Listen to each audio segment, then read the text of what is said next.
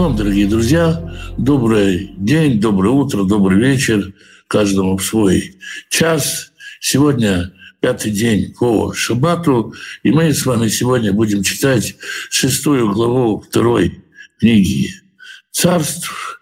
Будет очень, наверное, такая насыщенная событиями, очень интересная глава, но начнем, начнем с вами с молитвы, как обычно. Отец Небесный, я прошу Тебя благословить, защитить, поддержать всех тех, кто сегодня на войне, всех тех, кто под обстрелом, под бомбежкой, всех тех, кто боится за свое будущее.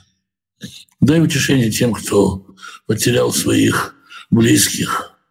Исцели раненых и больных.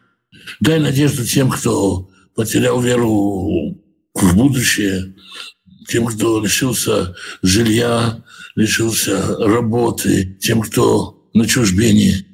Дай веру, дай надежду на возвращение. Благослови народ свой, дай мира прекрати это кровопролитие. Отец, я прошу тебя благословить тех, кто ищет пропитание для своей семьи. Пошли работу достойную человека, так, чтобы было время с семьей общаться, Писание изучать, добрые дела делать, просто жить, просто отдыхать, чтобы в доме был избыток, возможность делиться с другими, чтобы была радость в сердце делиться с другими. Благослови и исцели всех, кто болен, дай врачам мудрости исцелять. Поддержи тех, кто сопровождает больных. Дай мир семьи, в которых нет мира, примири отцов и детей, мужей и жен, братьев и сестер. Благослови народ свой миром, как ты дал обетование. Господь даст дерзновение своему народу. Господь благословит свой народ миром. У нас с вами сегодня очередная глава второй книги Мелахим, второй книги царств, шестая глава. «Ваемру бней Ганавим» и сказали сыновья пророков. Сыновья пророков, мы говорили, это ученики пророков, студенты пророческого колледжа. Они сказали «Эль Элиша, Элише, и не на Макома Шаранахну Жвим, Шам, Лифанеха, вот то место, в котором мы живем пред тобою, царь Мимену, оно стало для нас слишком тесным. Есть несколько разных объяснений тому, что случилось и большинство комментаторов говорят, что с того момента, как ушел Гехзи, стало больше учеников приходить. Что Гехзи э, был таким секретарем, учеником Илиши, который не подпускал к себе, к, к учителю других.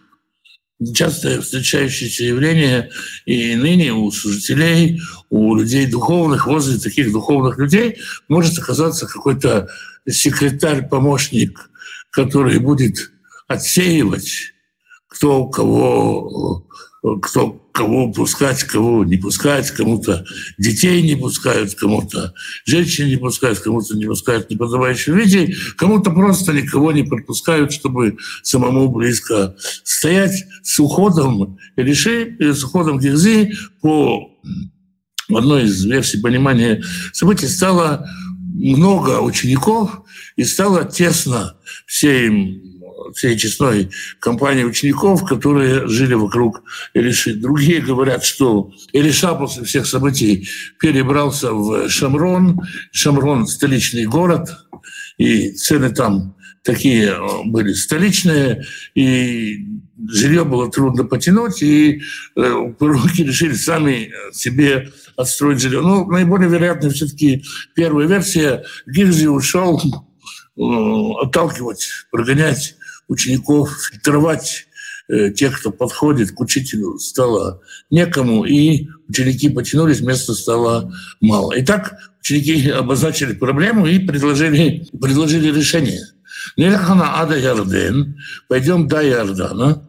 Вот эта мысль, что пойдем до Иордана, подсказывает, что все-таки события не в Шамроне, в столице, происходят, а в Гильгале, где рядом Иордан, и где рядом когда-то росли густые леса, там даже львы водились. Ученики говорят, пойдем к Иордану, у Никаха Мишам Ишкурайхат, возьмем оттуда каждый по бревнышку, Венеаселяну Шам Маком Лешевет, Шам Ваемру и сделаем и там себе место, чтобы жить. То есть по камушкам, по кирпичикам, по досточкам мы построим себе здесь, расширим себе здесь помещение, чтобы нам было просторно жить. Вьомер леху. И он им сказал, идите. Вьомер леха. Уильна, один из учеников сказал, Уильна, вылехата, это вдыха. И один из учеников попросил, может быть, ты соблаговоришь пойти со своими э, рабами. Вьомер Анелех и сказал, я пойду. Ученики, э, скорее всего, не просят у Илиши пойти и рубить с ними лес. Ну, они верят, что с Илишой рядом дело будет спориться, а если чего случится, то Илиша, он всегда придет на, на выручку. Хорошо зазвать праведника в проект. Хорошо, чтобы праведник был соучастником. В Илях и там воевал у Иордена, в И они, он пошел с ними, и они пришли к Иордану, и стали они рубить деревья. И хат Мапиля Кура. И вот один из учеников дословно валит бревно. Поэтому э, можно понять это, что он бросал бревно в Иордан, чтобы сплавить его по Иордану к какому-то общему месту. А возможно, что он Э, рубил дерево. И, скорее всего, все-таки правильный перевод рубил дерево. ואת הברזל נפל אל המים. И железяка упала в воду. Снова железяка. Что за железяка? Можно понять, что это сама рабочая часть топора, то есть железная часть топора упала в воду. А другие говорят, что они не, не рубили деревья, а пилили деревья. И тогда пила упала в воду. Ну, это потеря инструмента. Если в наше время инструмент, ну, как бы, стоит что-то, но это не баснословно дорого, ни топор, ни ручная пила, в принципе, дорого не стоят, то в те времена это дорогой инвентарь. Люди были достаточно бедны, инструмент стоил дорого, изготовлялся вручную, не заводские же они были. В Ицак он закричал и сказал, ага, ой, господин мой. Вегу Шауль – это одолженный был топор или пила. Ну, давайте все-таки, я думаю, что все-таки топор. Это был одолженный топор. Теперь, поскольку я не, верну, не смогу вернуть топор, я и деньги за него не могу вернуть, я попал, я пропал, я в долгах. Йомаре и сказал человек Божий, Ананафаль, а где он упал? В Иеру. Ему показали. Это маком, это место. Выкацав аец, и он вырезал деревяшку, вышлях шама, выцав барзель, и бросил ее туда, и всплыла железяка. Разные комментаторы по-разному рассказывают технологический процесс. Есть комментаторы, которые всегда хотят чудо, э, дать ему какое-то физическое объяснение. Они говорят так, что Элиша вырубил длинную, длинную такую своеобразную ручку для топора, бросил ее в воду. Чудо в том, что, э, что эта ручка с силой вошла в воду, наделась, э, надела на себя самую э, рабочую часть, собственно, топор, и всплыла, и тогда можно было ее взять. Другие комментаторы говорят, что деревяшка получила свойство железа, получила плотность, как у железа, поэтому она потонула, подплыла под топор и э, как бы подняла этот топор на поверхность. Третьи говорят, что деревяшка приобрела магнитное свойство и примагнитила топор. Ну, э, скорее всего, мы не поймем природу этого чуда, почему топор всплыл. Хотя, конечно, очень хочется придумать, придумать какую-то физику процесса, просто больше снова говорит о комментаторах, чем о самом чуде. Топор всплыл. Вымер арем лиха, Ваишах еду Ваикаев. Он сказал, ну, забирай свой топор. И тот простер руку и забрал его. Это глава, вот так она начинается, с рассказа об одном из чудес Элиши. Дальше идет, идут две другие истории. У Мелехарам, это мог быть Бенадам, Бенадад II или Бенадад III, и тогда, соответственно, царь либо э, Иорам сын Ахава, либо Игу. Итак, Мелех Арам, царь арамейский, а я Нильхам воевал с Израилем. Вояцеля Водав, и он советовался со своими слугами, Леймор, Альмаком Плони Альмонии Тихотени. Он говорил им в таком-то и таком-то месте Плони Альмони. Плони Альмони, наверное, многие знают, это мой псевдоним на Фейсбуке, и так меня часто знают. Плони Альмони – это такое и секое, то и то. То есть некто, некто или некоторое место. В таком-то и таком-то месте э, прячьтесь. Э, слово «тахтени» от, э, собственно, от глагола «сходить вниз».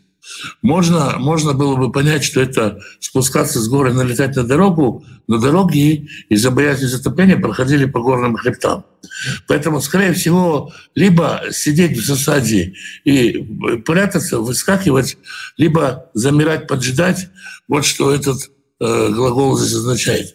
То есть устраивайте засаду в таком-то и таком-то месте. Устраивая засаду на кого? На царя, на царскую свету, на какие-то царские караваны, ну, просто с целью грабежа. И возможно, наиболее вероятно, что все-таки на какие-то царские выходы, потому что мы дальше читаем «Вишлах и Эль-Мелех Исраиль». А Элиша по собственной инициативе постоянно слал предупреждение, слал разведсводки царю Израиля, как мы говорили, либо это Иорам сын Ахава, Иу, говоря ему, «Эшемер миявор мехомазе» берегись проходить в этом месте Кишам Арам Нехатим потому что там э, в засаде сидят арамияне. Вейшлах мелех Исраэль Макума Шерам Рулю Иш Элерим Венишмуршам. То есть, когда устраивал царь выходы, то в месте, которым э, сказал его, о котором предупреждал человек Божий, он оберегался. Венишмаршам и берегся там, Лойхат Велюштайм, не один раз и не два. То есть у царя арамейского должна была Э, сложится статистика, что где бы он ни устроил засаду, именно это место царь израильский обходит стороной. Естественно, подумать, что есть какой-то засланный агент царя израильского в стане армиян. Ваисар Лев Мелехарам Альдаваразе. И слово «сара» означает «буря», взвихрилось, взвилось сердце царя арамейского за это дело. Выиграли вода в Йомар Алием, и созвал он рабов своих и сказал им, «Алло, Гидулии, мими шелану Эрмелих Ну-ка, говорите мне, кто из нас, кто из наших за царя израильского». Выемер хатмия вода. Один из рабов ему говорит, «Лода не амеле, нет, господин царь. Илиша Нави, Ашер Израиль, потому что Илиша, пророк, который в Израиле, Ягид Мелех Израиль, расскажет царю Израилеву, это дворим Ашер Тидебер Бехадар Мишкалха. То, что ты говоришь в своей спальне. То есть не нужно никаких разведчиков, которые бы на Совете нашей Федерации сидели бы и подслушивали. У него есть Ильша, который все знает, и даже разговоры, которые ты в спальне говоришь со своей супругой, он может, если нужно, рассказать царю Израиля. Вот такой разведчик есть у Израиля. Вы Йомер, и он сказал им, Леху Варау Аеху, идите и спросите Эйхау. Э, слово Эйха э, обычно переводят как «где». То есть идите узнать, где он вообще находится. Но одно другое понимание, и о нем тоже говорится, что э, каков он, как к нему подъехать. То есть как его переманить на нашу сторону. Есть и такое понимание. Но скорее всего, скорее всего, здесь царь просто хочет каким-то образом произвести точную ликвидацию пророка Илиши. Ваишалах, и пошлю Ваикагеу, и я возьму его. Из этого заключается, может, я возьму его, и я ему дам больше, чем царь израильский ему дает. Потому что я найму его себе на работу. Идите проверьте, где у него кнопка, где у него слабые места, как э, к нему подступиться, или все-таки как его захватить, в, как его захватить, как его ликвидировать. Уюгадло, Лемур или Братан. Да вот он там в Дутане сидит.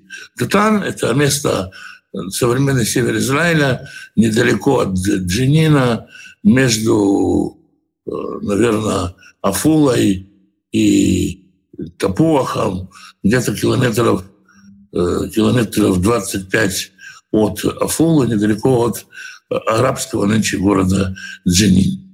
Вайшлах шам Сусим, Врехев, Вехайль Кавет. И послал он туда лошадей, колесницы и большое войско. Воеву Лайла, Ваякуфу Алаир. И пришли они ночью и окружили город. Тихо, тихо. Ночью арамеяне подходят к городу Датан. Спрашивается, как комментаторы могут говорить, что царь хотел Ильяу переманить, если царь присылает такую армию. Но, опять-таки, те комментаторы, которые придерживаются такой позиции, они говорят, царь просто послал армию, чтобы если израильтяне будут против того, чтобы Ильяу переметнулся, они будут воевать. Если что, нужно безопасно сопроводить Илишу, безопасно сопроводить Илишу до Арама. Ну, скорее всего, снова я буду придерживаться версии, что Илишу хотят уничтожить. Ваискем Мешарет и Шираим Лакум, но слуга человека Божьего, здесь он не называется, ну, понятно, Гихзе ушел, но должен быть другой слуга, яйца. И он вышел за пределы города. Напомню, что сам Алиша сидит в городе, слуга по каким-то причинам движимый, видимо, Всевышним, вышел за город. Винни Хайль Свеватаир. И вот войско окружает город. Весоз, Верахев, и лошади, колесницы. Юмор на Элав.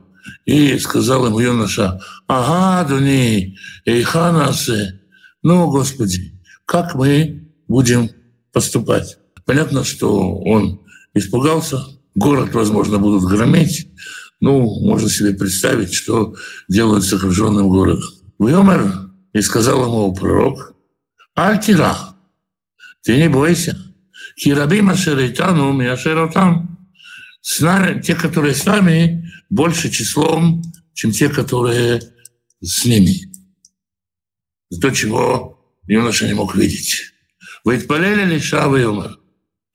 И молился Илиша и сказал, Адунай, Господь, как на это инав, открой ему глаза, выира, и пусть он увидит.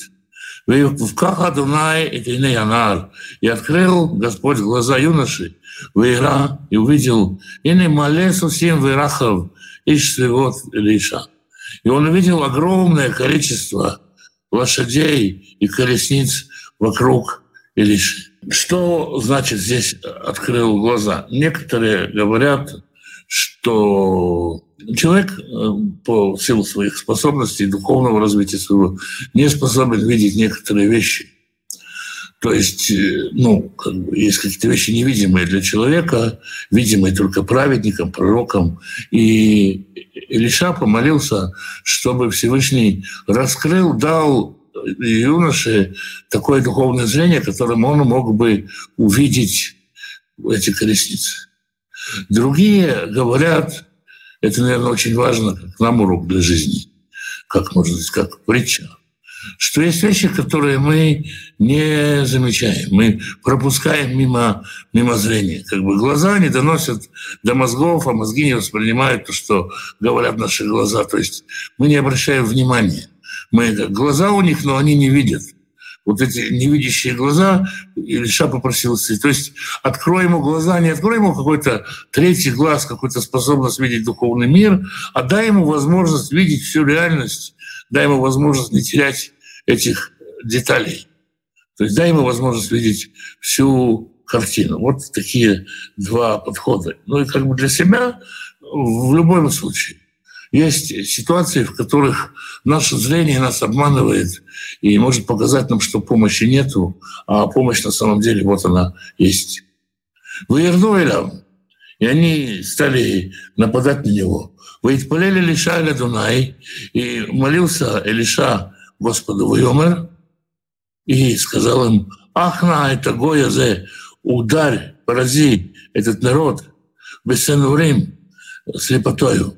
Ваякам бессенурим, кидвар Элиша. И поразил его, этот народ поразил их, то есть армиян, слепотой, как говорил Лиша. Выморали им Илиша. И сказал им Илиша. Они видят Илишу, не видят Илишу, они слепые. Они слышат голос Илиши, как голос какого-то человека, который сейчас собирается им помочь. И он говорит, «Лозеадерых, это не та дорога, это не тот город. То есть где вы ищете Илиши? Илиши нету в городе. И в этот момент он говорит правду, потому что он за городом. Леху Ахарай, идите за мной, вы улиха вот хэм эль иш, я вас приведу к человеку Ашерти Вакшун, которого вы просите. Военных там Шамрона и повел их в Шамрон. То есть слепая, ослепленная. Или, может быть, снова, если применить тот же пример, не замечающая э, окружающий мир, так сказать, видящая что-то свое, армия следует из Дотана в Шамрон, ну, снова это как от э, примерно как от э, Шхема до Ариэля, где-то километров 12 они идут. Вики воим Шамрон. И было они, когда пришли в Шамрон, Вьомер Лиша, и сказал Лиша, Адунай пках это ине эле. Господь, открой им глаза. Врагу, воевках Адунай это ине. И пусть они будут видеть. И открыл глаза, Господь им глаза, Вирау и не битох Шамрон. И вот они в Шамроне.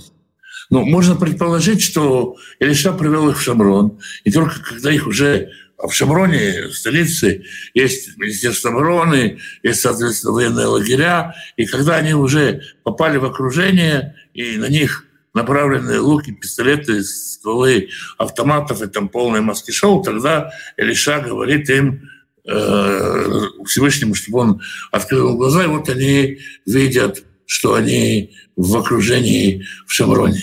Вьомер Мелех Израиля Лиша, Кирото там. И сказал царь Израиля Илише, когда он увидел их, Аке, Аке, ну что, отец, так обращается он к Илише, так обращается к учителю. Всех их перебить мне, что ли? Вымор Лотакем. Он сказал, не, надо их убивать. А Шершарит Абихарбыка, Разве тех, которых ты пленил мечом своим, увыкаштыха и луком своим, а там маке ты убиваешь? Сим лехем, сим лехем умаем, лифнеем, дай им хлеб и воду, выяхроваешь что, поилховаля Пусть они поедят, попьют и пойдут к господину своему. Пусть они расскажут все, что с ними случилось, и водят э, господину их рук. Вы играли ему, как Гдола. И он устроил им большой, закатил им большой э, обед, так скажем так, пир, выяхлёва и что, и они поели и попили, вышли хам. И он отослал их. Ваильхо Аданеем, и пошли они к господину своему, Вло Исфу от Гдудей Арам, того Барат И прекратились набеги, бандитские набеги арамейцев на страну Израиля. Но на этом история не заканчивается. Хронологически мы не знаем, сколько лет прошло. Выехали Кен, и было после этого Выяковец Бенадад Мелехарам. Бенадад снова, это может быть Бенадад второй или Бенадад э, третий. Да, если это Бенадад второй, то речь идет о царе израильском, который Иорам, сын Ахава. Если в 23 то речь идет о сыне, сыне Игу. Итак, Вайкабец Бенадад Мелехарам et кол Маханеу, собрал он весь лагерь, в Яль, в Шамрон, И поднялся и окружил Шамрон, осадил Шамрон. Город Шамрон оказался в осаде. Видимо, армия Бенадада уничтожила все посевы, уничтожила все, что было возможно уничтожить. Вейрав Гадоль Бешамрон. Был большой голод в Шамроне. Вени царим алея. И, и так э, они э, теснили ее, а дает Рош Хамор Бешманим Кесов. И до тех пор, что даже за голову масленную давали 80 секлей серебра. То есть очень много денег стоило. Рева кав, четверть кава, ну, это где-то 50 грамм. Арианим де баюним голубиного помета бехамиша кесар за 5 серебряников. Если, ну, еще понятно, что можно сделать с ослиной головой. Не дай бог, в блокадных городах ели и не такое. Ну и мы дальше почитаем ужасную историю. То непонятно, зачем людям было покупать голубиный помет. И действительно это очень смущает. Некоторые говорят, что голубиный помет использовали как дрова, как кизяк для растопки печей. Ну, 50 граммами голубиного помета что-то растопить, наверное, сложно. Другие говорят, что голубиный помет использовался как соль. Снова непонятно, ну, может быть, не до соли в такое тяжелое время. Третьи говорят, что голуби были частью того, кто объедал зерно вокруг города, и голубиный помет можно было промыть, просеять и из него вытащить какие-то зернышки. Снова такие вещи случались в истории, да и в истории даже Второй мировой войны в 20 веке такое происходило, что из коровьего помета, из птичьего помета доставали зернышки, промывали их, как-то вымывали и что-то ели. Не дай бог, конечно, это большая-большая беда, но так э, делалось. Есть еще и мнение о том, что э, это вот то, что здесь переводится как голубиный помет, на самом деле название растения такого семейства зодничных. Я не нашел, э, не нашел перевод этого названия на русский язык, но есть такое растение, из которого до сих пор ну, для детей любят печь какие-то лепешечки из них и так далее. Ну, словом, такое растение, как, давайте сравним с, на русском, наверное, с лебедой. Хотя это не лебеда, по тому, что едят ее от большой-большой голодухи. Страшная ситуация. В Шамроне народ пухнет от голода. Вы Мелех Израиль Авара Лахума. И вот царь израильский проходит по стене. Вейша Цака и Лавлеймор. И женщина закричала ему, говоря, «Ошия, Адония Мелех, спаси меня, господин мой царь. Уйомар, Али Шуэха, Адонай, Господь тебя не спасает. Мяйна не вышиха, я-то как тебя спасу? А Минагорен, может быть, от гумна у Минаекев или из Винодавильни? То есть царь отвечает ей злобно. Умерли Амелах Малах, и сказал ей царь, чего тебе? Непонятно, да? Сначала царь говорит, как же я тебя спасу, если я даже царь, даже Бог не может спасти? И я-то кто? А дальше говорит, чего тебе? Некоторые комментаторы говорят, что сначала первое предположение, что ты просишь у меня э, какой-то продовольственный паек, я тебе дать не могу. Но может, у тебя какой-то, может, у тебя какой-то другой вопрос? Я его решил. Другие говорят, это похоже больше на правду, скорее всего, Царь сначала гневно ответил, а потом успокоился. Эмоции прошли, сменил гнев на милость и спросил, чего ты хочешь? Вы Тома Раиша. И сказала эта женщина. Амра и сказала, и сказала, а и сказала, здесь так, точки, точки на так. И она сказала, Аиша Азот Амра Илай. Вот эта женщина сказала мне, цени бнех, вы нахрену дай, моего сына, дай своего сына, и мы его съедим айом сегодня. И Хальмахар, а завтра съедим моего сына. Есть нечего. И как это сказано да, в проклятиях книги Дворим, Второзаконие, что может из того, что ты будешь поедать своих детей. Наказание за идолопоклонство.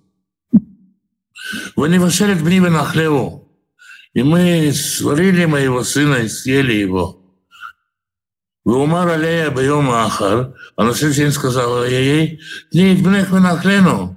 Ну давай теперь сегодня съедим твоего сына. Вы тихо бедна. Но она спрятала своего сына. Есть женщина обращается, говорит, у меня судебное дело, пусть она отдаст своего сына, что мы могли бы съесть. Страшная, страшная история, которая как бы, любого сердца тронет. Две матери, одна для того, чтобы выжить, отдала своего сына, вторая чтобы спасти своего ребенка, продает свою подругу и сына.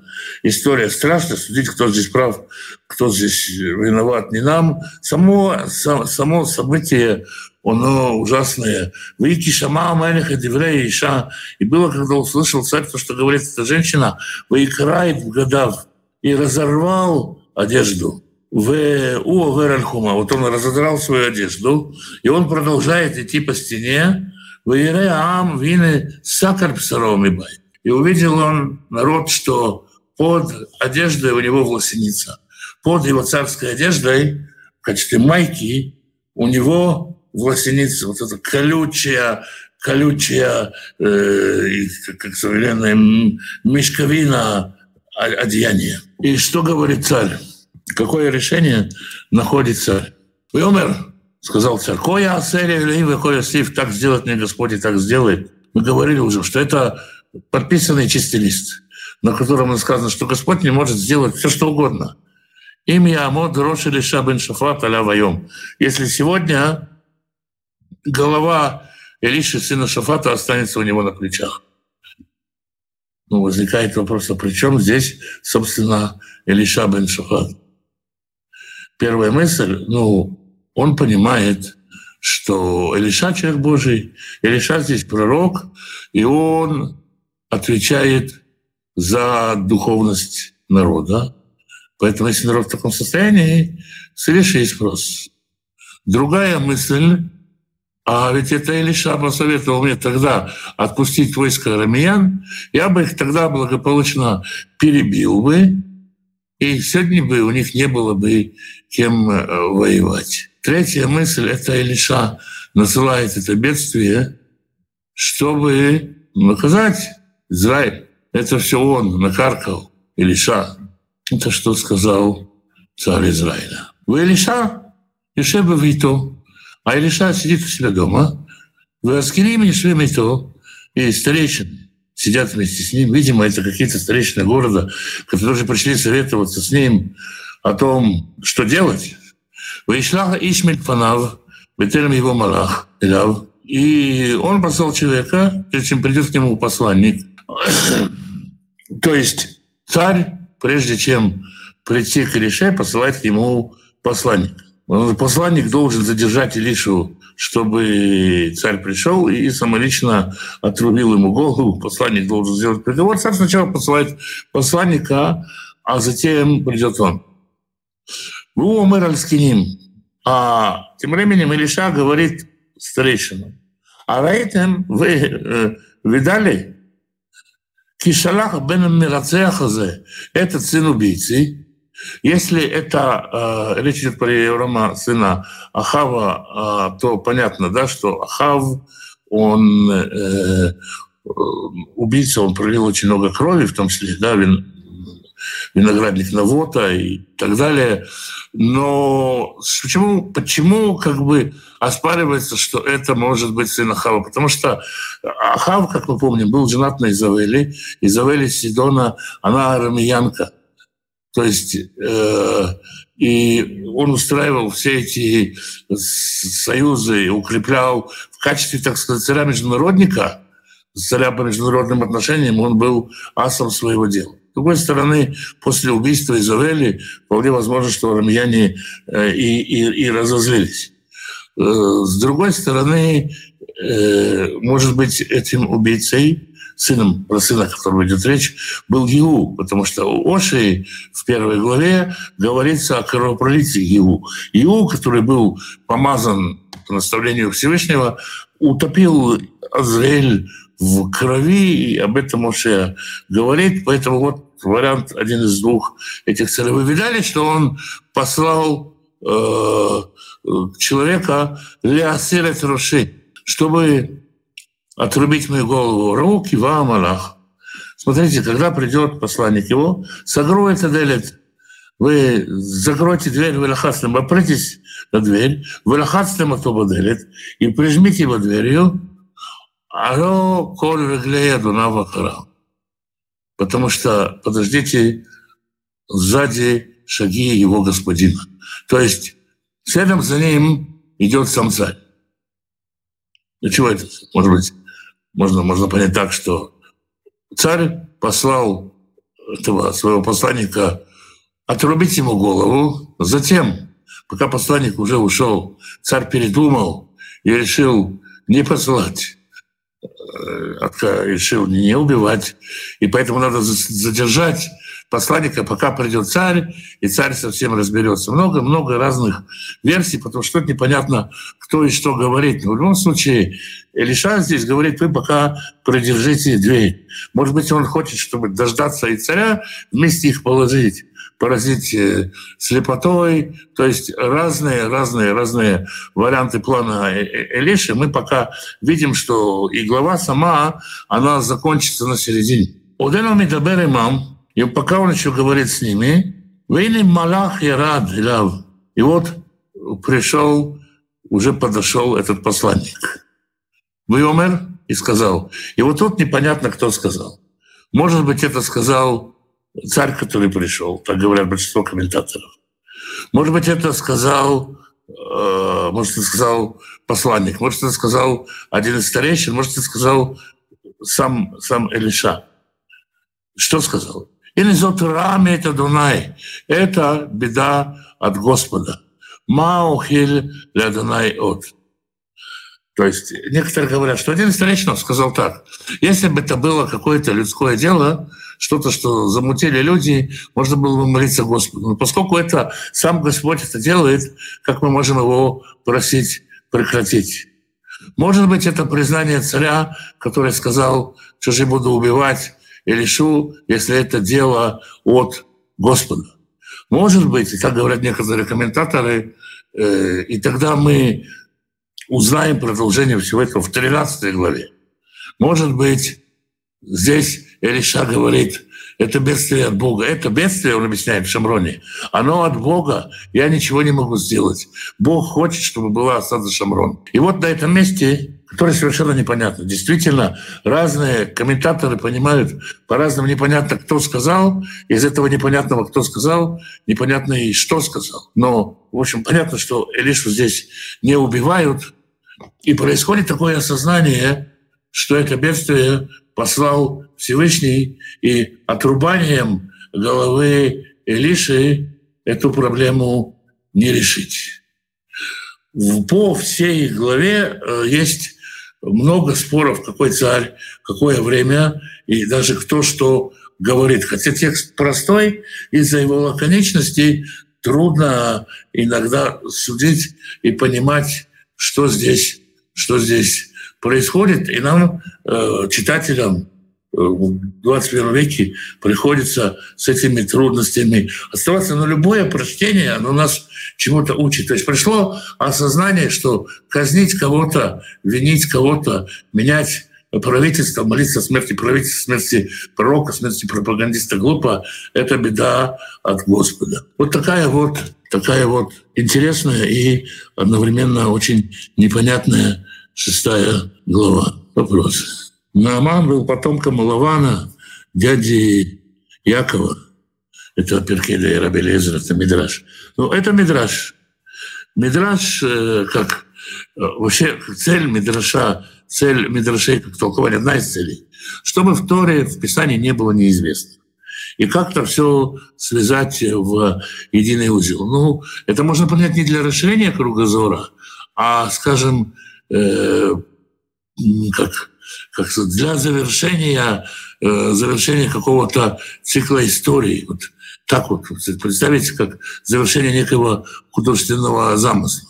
Можно принять такой мидраж, мы не знаем, откуда источник этого мидраша. Ну, в принципе, почему бы и нет. Все истории Алише похожи на сборник историй, но в них же есть смысл последовательности, описания, или они не связаны в повествовании. Вопрос подхода. Не всегда, не всегда. То есть, то есть, конечно, можно задаться целью, почему в истории вдруг, э, вдруг есть история о топоре, который всплывает, и о царе, который осознает. Да, можно, можно сравнить чего царя, раскаяние царя с лучшим топором. Можно, э, можно, можно представить себе э, историю с, с ослеплением, и после этого ослепления оно отсылает нас к Лоту, и с пророком, э, который закрыт за дверьми, тоже с э, Лотом, можно сравнить, и можно в эту сторону развивать учение. Я как раз стараюсь, чтобы у слушателей, у собеседников моих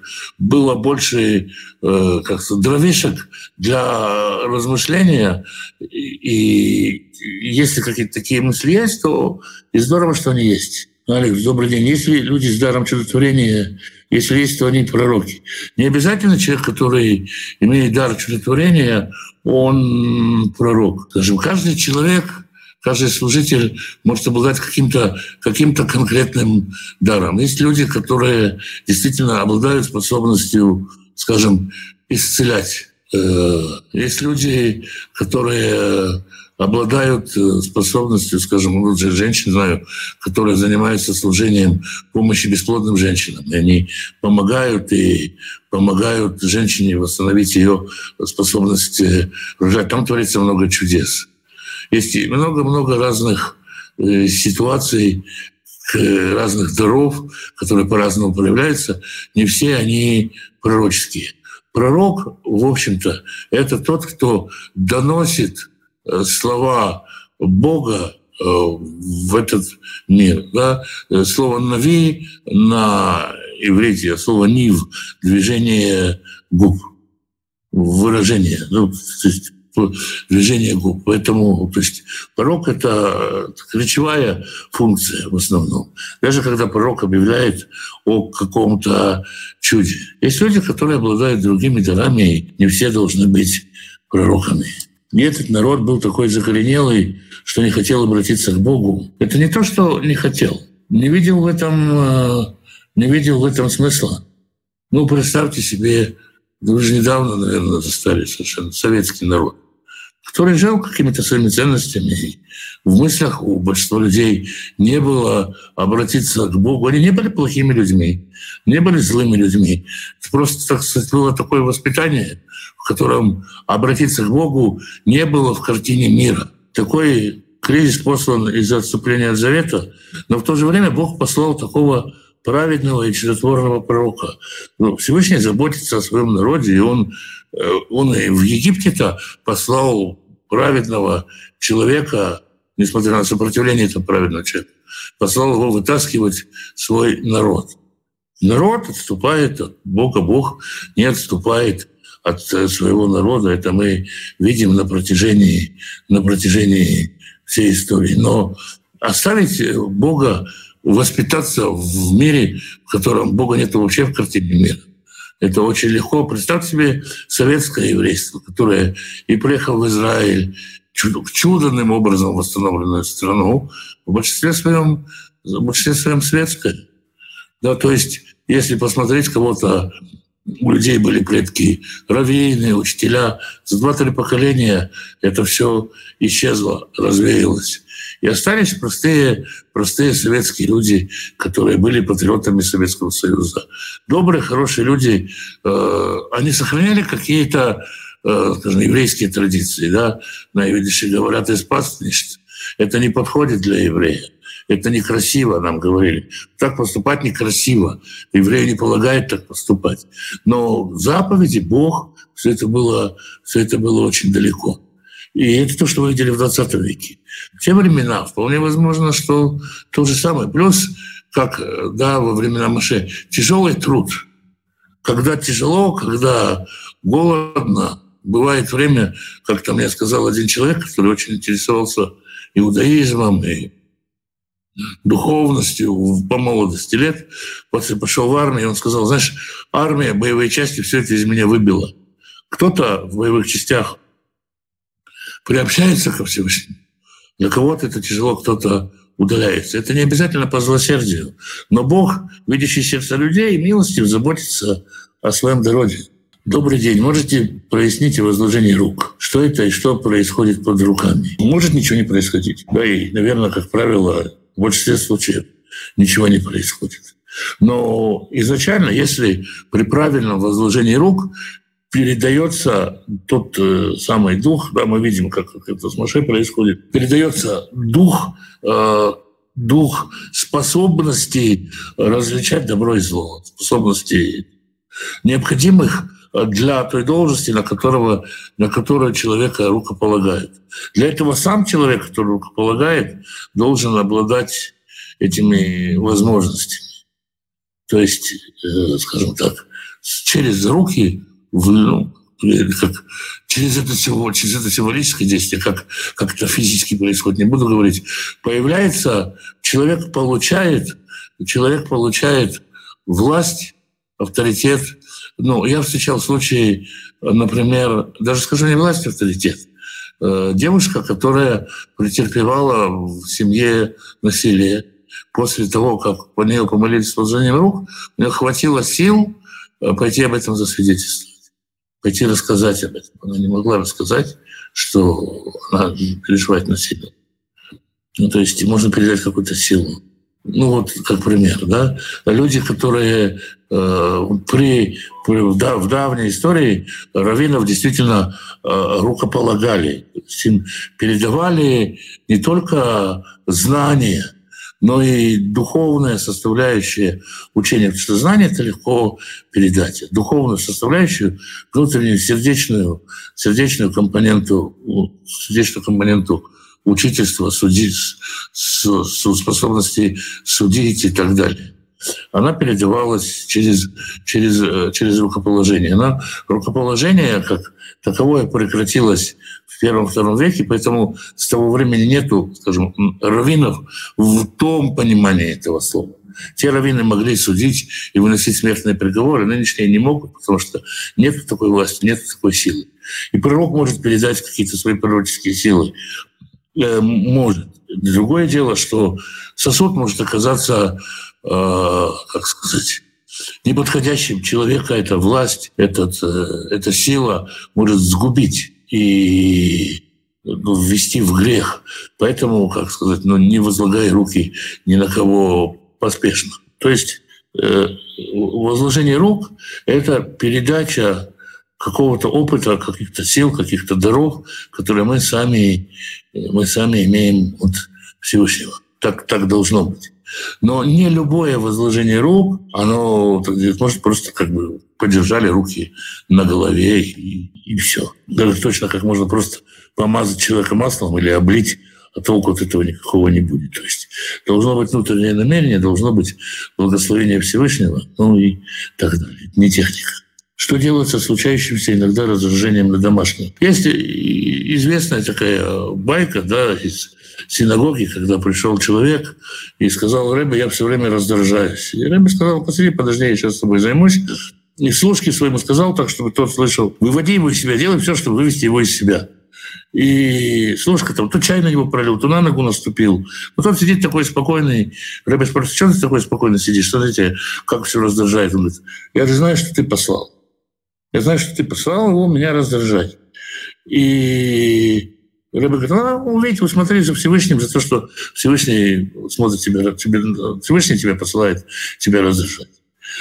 И посмотрите и задайте себе вопросы, должно ли быть все, как я хочу. Нет ли здесь, не нужно быть не с гневом нужно бороться, а с чувством собственной важности чувством собственной важности, когда меня недооценили, на меня не обратили столько внимания, сколько я хочу и так далее. То есть проверить, э, найти, э, найти корень раздражающий, понятно, там всегда Всевышний. А что внутри реагирует? Больше, что меня обидели, меня задели, меня такого хорошего не оценили, не уважили. Или все происходит не так, как я хочу. Я задумал, а мои мысли оказались неверными. То есть это только вы знаете ответ на этот вопрос. Только вы знаете, что в вашем сердце. Но надо, у любого греха так, надо найти корень греха. Потому что, как представьте себе, что грех — это яблоня, которая растет у вас в саду.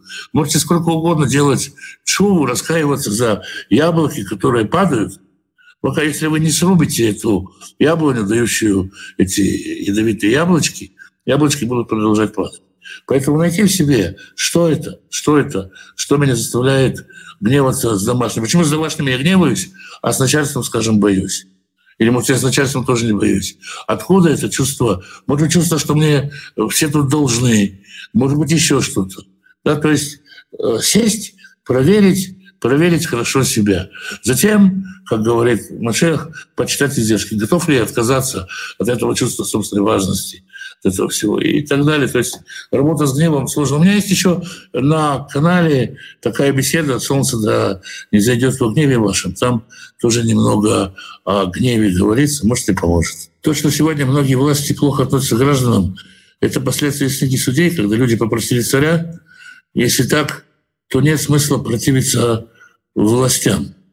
Что бы ни происходило, есть смысл э, восставать, восставать против несправедливости, восставать против несправедливости, против преступности и так далее, не сотрудничать со злодеями. Были люди, которые э, восставали, опять-таки 20 век проведем, были люди, которые восставали против власти э, Гитлера, отказывались выполнять приказ. Надо ли выполнять приказ или сказать, власть решила, я буду выполнять приказ? Конечно, не надо. Конечно же, у нас есть власть Всевышний.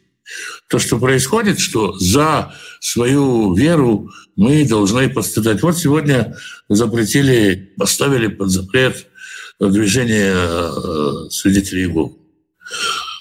Я не скажу, что как бы, я как-то разделяю их платформу, программу, веру. Но я могу сказать, они не экстремисты.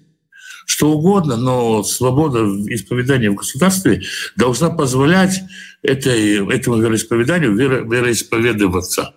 И что теперь им? Они, послушные властям, должны сказать, мы больше не будем так верить. Да, в Советском Союзе запрещали вообще веру в Бога, наказывали священников, служителей, тех, кто распространяет Писание, чтобы всему подчиняться. Нет, нести свет Божий, да, э, подчиняться чему? Подчиняться тому, что когда тебя за это посадят, да, принимай, что тебя посадили, что тебя гонят за это, да. А подчиняться и, скажем, отказываться от веры, отказываться от э, каких-то соблюдений заповедей, чего, чего ради. Приходили греки, и греки гоняли. Против греков было восстание, да, против э, царя персидского, который захотел уничтожить, тоже был свой замысел. Поэтому, да, конечно, мы должны, должны и можем сопротивляться несправедливости, которая творит власть. Если царь преступник, то и назвать его преступником. Любые проявляются только в общении или могут у любого верующего человека. Община здесь вообще никаким боком, никаким инструментом. Может быть, э, может быть одинокий человек, который уверовал в тюрьме, может быть, человек, которого отовсюду прогнали и так далее. Нет, это не, не обязательно вообще не другое дело, что для проявления даров нужны, дары проявляются по отношению к каким-то людям. Если человек сам про себя в голове своей видит будущее, никому об этом не рассказывает, или он может исцелять, имеет дар исцеления, но не исцеляет, то это дары не проявляются. Дары проявляются на людях посторонних, поэтому кто-то рядом нужен. Но от этого не обязательно быть членом какой-то церкви, ходить в какую-то церковь, ходить в какую-то синагогу. Нет у церкви монополии ни на спасение, ни на дары Святого Духа.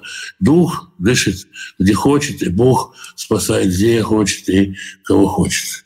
Как вы думаете, что значит слова Ишуа из «Вот не увидит смерти вовек»? Возможно, что э, означает как? Человек и после своей смерти не, не, не имеет тлена.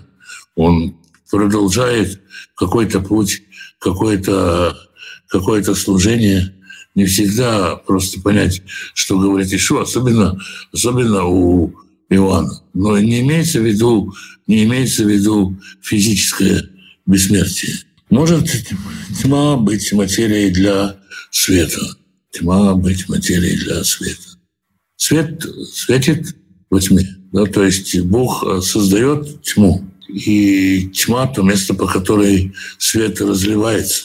Свет не формируется из э, темноты. Задача различать свет от тьмы. То есть если вы можете можете ли свет быть сделан из тьмы, но это, наверное, вопрос по квантовой физике, а с точки зрения Писания они разделены. Да, то есть, когда появился свет, свет был во тьме, и Бог отделил свет от тьмы. Но тьма, свет не, не возник из тьмы. То есть тьма не, свет не сотворен из тьмы как материи, а свет возник. Он сказал, и произведет тьма свет. Бог даже не сказал, да будет свет. Бог сказал, дословно, свет будь. Примеры в жизни бывали, когда каннибализм имел место от безысходности. Бог не критично смотрит на это, или ни в коем случае такое нельзя допускать. Для меня, например, это категорически недопустимо. Ну, речь идет, ведь, скажем, здесь просто в данном случае речь идет об убийстве мальчика. Ну вот была, был, была история в прошлом веке, когда самолет разбился в горах, по-моему, это было где-то в Перу, и, и они долго там были без еды, и они съели мертвые тела людей. Я не знаю, как бы, насколько это... Я не хотел бы оказаться в такой ситуации. Не знаю, насколько Э, все заповеди, они в этой ситуации актуальны. Бог против воровства. Можно ли украсть, можно ли украсть картошку с кухни немецкого концлагеря, чтобы? Можно ли украсть автомат у немецкого офицера? Это вопросы такие, знаете, как бы лучше не оказываться в ситуации, когда мы стоим перед таким выбором. И как смотрит на это Бог – ну, как бы это... Я вам могу ответить за придуманного мною Бога. А как смотрит на это живой Бог, э, не, дай, не дай Бог, не приведи Бог оказаться в такой ситуации. Ну, Алекс, еще вопрос. Кому простите грехи, тому простятся, на ком оставите, на том и останутся. Это такая власть на человеком или должности, которую занимает человек в церкви. Ну, должность, которая занимает человек церкви, э, сложный вопрос. Да? То есть почему церковь должность дает какую-то власть? Про это, про это нигде не сказано. Грехи прощаются только Богом, но Всевышний снова делегирует определенную ситуацию. Вот как вот сейчас вот предыдущий вопрос был такой о каннибализме. Да, вот ну, оказался человек в такой ситуации, страшной ситуации. Допустим, Попал он, разбился самолет, 10 человек выжило, а 15 трупов лежат. Еды у них нет. Можно ли сесть вместе? Когда речь, здесь речь идет о том суде, который могут организовать три любых человека. Да? По двум-трем свидетелям станет любая вещь. Есть два-три человека, они организовали суд. И они, как это называется, что называется, связывать и развязывать. Да, вот связывать и развязывать, говорят. Свяжите, это запретите. Асур запрещено, на иврите завязано. Мутар разрешено, на иврите развязано. То, что свяжете, то будет связано. То, что запретите, будет запрещено. То, что разрешите, будет разрешено. Но это не, э, не, не, не идея перекраивать Писание а судить в каких-то конкретных жизненных случаях, какие-то конкретные ситуации, в которые человек приходит и спрашивает, можно ли мне так поступить, или можно ли мне иначе поступить. Не то, что мы можем взять и поотменять там субботу, кашрут, идолопоклонство и так далее. То есть есть определенная власть, и э, судебное решение, которое принято на земле, оно принимается как бы на небесах в соответствии с тем, что как бы поскольку где двое или трое собрались, там и я среди вас. Допустим, допустим, на таком основании. Ну вот, вроде бы, вроде бы все. Я хочу сказать, что когда меня спрашивают сразу о каких-то конкретных служителях, о каких-то конкретных людях, я не готов комментировать. Сердца людей видит Бог, и поэтому не спрашивайте меня о том или ином служителе, как я, как я к нему отношусь. Я не, просто не смогу ответить. Вроде бы вопросы все. Встречаемся, значит, мы с вами в воскресенье с Божьей помощью на том же месте, в тот же час, и будем с Божьей помощью читать седьмую главу. Спасибо всем тем, кто слушал. Снова спасибо всем, кто молится. Особенно спасибо, благодарность, благословение за материальную поддержку, за молитвенную поддержку. Хотел сказать, может быть, кто-то не знает, вчера сделал э, долгих молитв, долгого ожидания интервью с э, Равом Ицхаком Ройтманом, оно у меня в Фейсбуке. Рав чувствует себя лучше благодарит за молитвы. Всех, кто за него молились. Можно порадоваться, что Рав Ицхак говорит, что он смеется, улыбается, у него горят глаза, ему больно, он жалуется на то, что им тяжело, им тяжело, но есть прогресс, я прошу продолжать за него молиться. И можно разговор с ним посмотреть у меня на Фейсбуке. Ну, а пока всем э, шаббат шалом и увидимся после субботы. Благословений.